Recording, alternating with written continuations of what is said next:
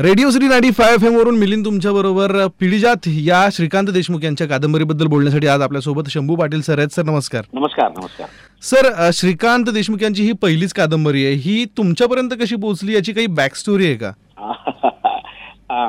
मिलिंद नमस्कार आणि रेडिओ सिटीच्या सगळ्या श्रोत्यांना पण माझा नमस्कार. श्रीकांत देशमुख यांची कादंबरी पिढीजात त्याच्यापर्यंत पोहोचण्याआधी श्रीकांत देशमुख कवी श्रीकांत देशमुख. म्हणजे कवी म्हणून ते खूपच प्रसिद्ध आहेत त्यांना साहित्य अकादमी आहे. आणि माझं पहिलं प्रेम श्रीकांतच्या कवितेवर आहे. म्हणजे ते माझे मित्र आहेत पण ते कवितेमुळे माझे मित्र झाले. ओके. यांची कविता आम्ही पहिल्यांदा महानोर दादांनी एक कार्यक्रम केला होता. कवितेचा. त्यात मी पहिल्यांदा ऐकली आणि मी चमकलो म्हणजे आपल्या कृषीजन परंपरा संस्कृती जी आहे त्या कृषीजन परंपरा संस्कृतीचा असा उद्गार अ, नवोदत्तरी कवितेमध्ये मी पहिल्यांदा ऐकला आणि मला असं वाटलं की अरे हे हा काहीतरी महत्त्वाचा कवी आहे. आणि मग मी त्यांचं बळीवंत आणि आषाढ माती हे दोन काव्यसंग्रह त्यांचे आलेले होते. आणि ते मी वाचले आणि मला हा कवी विलक्षण भावला.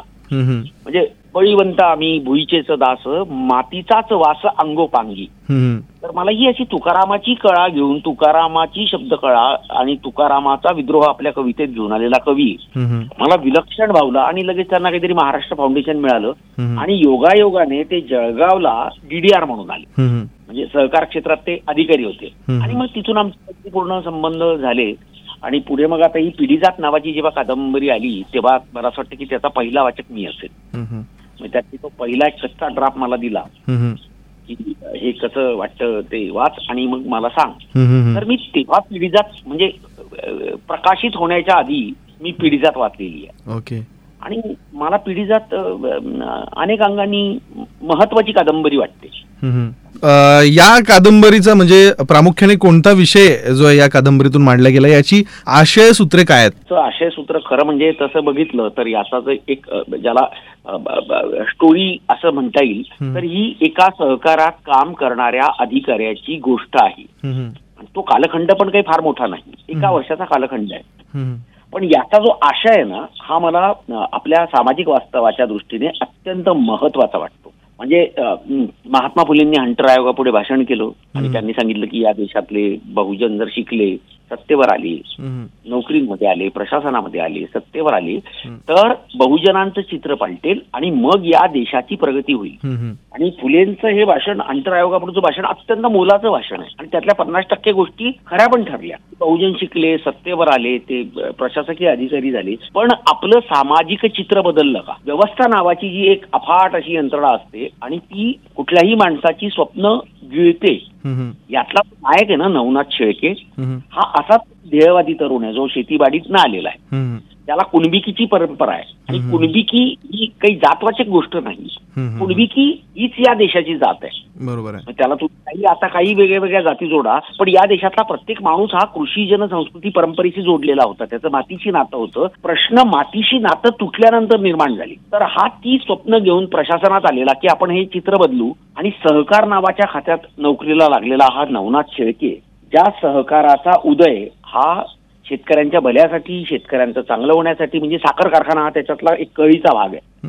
ज्या साखर कारखान्यांची निर्मिती की शेतकऱ्याची फसवणूक होऊ नये भांडवलने त्याला खेचून त्याचं शोषण करू नये याच्यासाठी खाजगीकरणाकडून सहकाराकडे गेलेली व्यवस्था आणि नंतर जे जग बदललं आणि जागतिकीकरणानंतर ग्लोबलायझेशन नंतर जगाला जो काही एक वेगळा आकार आला तर चक्र पुन्हा उलटी फिरली आणि सहकाराकडून पुन्हा एकदा भांडवलच्या इकडे प्रवास सुरू झाला. तर याचं एक चित्रण म्हणजे फुले शाहू आंबेडकर ज्यांचा महाराष्ट्र आपण सांगतो ज्यांचं ज्याचं स्वप्न आपण पाहिलं त्या स्वप्नाला चूड लावणारी राजकीय प्रशासकीय व्यवस्थेचं अंतर्गत दर्शन जे मराठी साहित्यात यापूर्वी कधीही झालेलं नाही. म्हणजे राजकीय कादंबरी मराठीत नाहीत पण प्रशासनाच्या अंगाने एखाद्या घटनेकडे बघण्याची पण कादंबरी मराठीत नाही. त्या अंगाने प्रशासनाच्या दृष्टिकोनातून व्यवस्थेच्या अंतर्गताचा त्याच्या तळघराचा घेतलेला शोध. यासाठी कादंबरी अत्यंत महत्वाची आहे. सर पहिल्याच प्रयत्नामध्ये लेखकाने महाकादंबरीचं आवाहन पेललंय. तर त्यात. ते कितपत यशस्वी झालेत? विशेषतः सहकार क्षेत्राशी संबंधित राजकीय सामाजिक गुंतागुंत कादंबरीच्या मर्यादेमध्ये किती प्रभावीपणे ते पोहोचू शकलेत? मी तुम्हाला आत्ताच म्हटलं की ती मराठीतली प्रशासनाच्या अंगाने आपले व्यवस्थेचं तळघर दाखवणारा दाखवणारी पहिली कादंबरी आहे. याच्यापूर्वी हे जग मराठीत आलेलं नाही जे श्रीकांत देशमुखांनी पिढीजात मध्ये आणलेलं आहे. या अंगाने ते महत्वाचं आणि मला गंमत अशी वाटते की आता लोक फारसं वाचत नाही असं नेहमी म्हटलं जातं. आणि ही तर जवळजवळ सहाशे सव्वा सहाशे पानांची कादंबरी आहे पण एकदा तुम्ही कादंबरी वाचायला घेतलीत. की कादंबरी तुम्हाला पकडते म्हणतात ना की कादंबरी सगळं आणि गोष्ट नसते बरोबर त्याच्यात एक छान गोष्ट आहे. याच्यातला जो नायक आहे ना. हा नायक म्हणजे तो त्या काठावर आहे हा. हा काही म्हणजे प्रशासनात राहून काहीतरी प्रशासनाच्या विरुद्ध बंड रोवणारा आणि क्रांतिकारक वगैरे असा नायक नाही. हा खेड्यापाड्यातून आलेला आज अधिकारी असेल. पण त्याला काही फार व्यवस्था उखडून टाकणं बदलून टाकणं हे त्याच्या आवाक्याच्या बाहेरचं काय त्याच्या स्वप्नात पण नाही. पण त्याला नीती आणि तिच्या त्या सीमे सीमारेषेवर चालायचंय आणि व्यवस्था त्याला चालू देत नाही. ही गोष्ट तुम्हाला इतकी झपाटून टाकते ना की तुम्ही ती गोष्ट कादंबरी वाचायला सुरू केल्यानंतर तुम्ही ती वाचल्याशिवाय राहत नाही. हे कादंबरीचं एक अतिशय सुंदर गोष्ट आहे त्या कादंबरीतली जी तुम्हाला कॅच करते आणि तुम्हाला ती कादंबरी वाचायला भाग पडते मग तुम्ही ती पूर्ण वाचल्याशिवाय थांबत नाही हे त्या कादंबरीचं यश आहे. येस मला हेच विचारायचं होतं सर की महाकादंबरी एवढी सहाशे सातशे पानांची कादंबरी आहे तर शैलीमध्ये जर खेच नसेल तर तुमचा वाचक जो आहे तो कंटाळू शकतो. तर या पातळीवरती लेखकानं काय साध्य केलंय? मी म्हटलं ना तुम्हाला की काय झालं आपल्याकडच्या ज- जो कादंबरींचा प्रवाह आहे म्हणजे बेसिकली आपण आपण सगळीच आपली भारतीय परंपरा जी ही कवितेची परंपरा आहे मोठी. आणि कथा सांगण्याची जी आपली परंपरा आहे ती सुद्धा कवितेतनंच सांगण्याची परंपरा होती आपली म्हणजे आपलं रामायण महाभारत आपण काव्यरूपातच सांगितलंय. आणि ज्या आपल्या लोककथा होत्या त्या कथांमधून सांगण्याची एक जी पद्धत मौखिक पद्धत होती. ती एक पद्धत होती पण कादंबरी नावाचा जो आधुनिक फॉर्म आपण स्वीकारला. त्याच्यामधला पसरटपणा आणि त्याच्यातलं ते खोटेपणा याला पहिला तडाखा नेमाडींनी दिला आणि कोसला आली आणि सगळं कादंबरी बदलली पण नेमाडींचा वास्तववाद जो होता. तर नेमाडींचा वास्तववाद किंवा देशीवाद या अंगाने जाऊन अनेक लेखक फसलेले आपल्याला दिसतात की वास्तव एक तपशील भरत जाणं. आणि गोष्ट बाजूला पडत जाणं. आणि हे बरोबर श्रीकांत देशमुख यांच्या कादंबरीत त्यांनी वगळलं आणि वास्तववादाची कास धरत म्हणजे तपशील तपशील तर श्रीकांत देशमुख यांच्या कवितेत पण खूप असतो पण त्या तपशिलाला एक आयाम आहे. एक त्याचा संदर्भ आहे. आणि ते तपशील वाचल्याशिवाय तुम्ही पुढे जात नाही. स्टील तुम्हाला ती गोष्ट पकडते तुमची वाटते आजच्या काळाची वाटते समकाळाची वाटते. आणि आपल्या आसपास घडणाऱ्या अनेक घटनांचा अन्वयार्थ आपल्याला त्याच्यातनं लागतो.